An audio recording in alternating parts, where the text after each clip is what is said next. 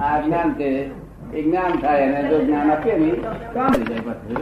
એની આ જ્ઞાન છે દેખાતું નથી એટલે ભીતમાં અથડાય છે બિચારો. દેખાતું ના એ ભીતમાં અથડાય ને એની શક્તિ ખરાબ બને એની અને જ્ઞાન થાય છે. એટલે અજ્ઞાન છે આમ સમજણ છે તેથી આ અથડાય છે બધું. નબળી તેથી જ છે ને બધી. પોતે પોતાનું જ્ઞાન થાય નબળી રહે જ કેમ કરીને? આ બધું વિરોધાભાસ છે આમ કરી ઘડીમાં આમ બોલે ને ઘડીમાં આમ બોલે ના કરે. સંબંધનો આખો સંબંધ સોળસો અઢાર આપતું સૂત્ર. એટલે ધંધાથી થાય ધ્વજ નફો ખોટ સુખ દુઃખ કશું અસર ના કરે. કોઈ પણ વસ્તુને અસર ના કરે. હું પરમાત્મા થયો ભાન થઈ જાય કલ્યાણ થઈ ગયું. પછી બીજું વાક્ય શું કે છે? મન વચન કાયા ઇફેક્ટિવ છે. એની ઇફેક્ટ ક્યારે જાય? જ્યારે પોતાને પોતાનું ભાન થાય ત્યારે. હું પરમાત્મા છું એવું ભાન થાય ત્યારે? આ બધું આ ઇફેક્ટ બધી ચાલી જાય. માતાના પેટમાંથી બચ્ચું બહાર આવે છે તે ઊંધું માથેથી આવે છે તે કોણે કર્યું. બચ્ચાથી ફરાય ડોક્ટર ખેંચે છે માં ધકેલે છે કોણ કરે છે? આ ઇફેક્ટ છે પરિણામ છે. જે હતા તેને પરિણામ સ્વાભાવિક રીતે થાય. તો શું કહેવા માંગે છે? ઊંધું આવે છે છોકરું? તે છોકરું એની મેરે આવે છે?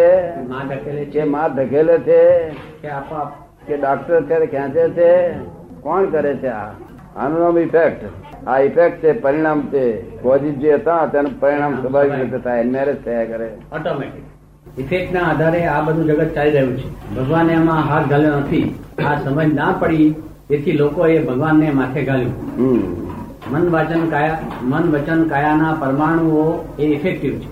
સાયન્સ શું કે છે? ઇફેક્ટ કેમ અનુભવો છો?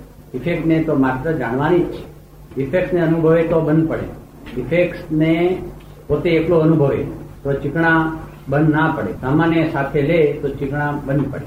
મન વચન કાયા ઇફેક્ટિવ બહારનું વાતાવરણ ઇફેક્ટિવ ને આત્મા અનઇફેક્ટિવ કહે તે છેલ્લી દશા. ક્રિયાથી મોક્ષ નહીં પણ સમજણથી મોક્ષ છે. ક્રિયાનો ફળ સંસાર. સોળસો પચીસ.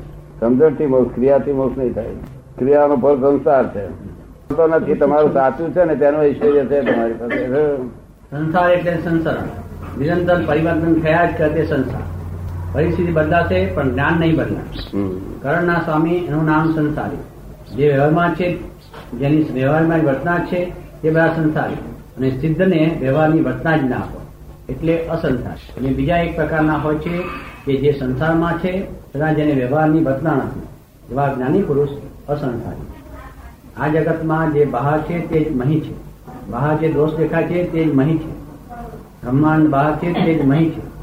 બહાર બધા જોડે રાગે પડી ગયું. તો મહી બધું રાગે પડી ગયું. થી મહી વાળા ગુમ નહીં થાય. પોતાના હકનું ખાય તે મનુષ્ય થાય અનહકનું ખાય તે જાનવર થાય આવી ગયો સંસાર એટલે ઉપાધિ. આશ્રમમાં જે મુમુક્ષો બેઠેલા છે એ કેટલીક વાર પેપરોમાં જે લખે છે તો આપણા જ્ઞાનને એવો સમજી નથી શકતા એવો વિરોધાભાસ લખે છે. તો દાદા એ લોકોના પુણ્યમાં એટલું જ પ્રાપ્ત કરવાનું છે એટલે હાથી અટકવું છે એવું લાગે? એ લોકોને હાથી અટકી ગયું છે એવું લાગે.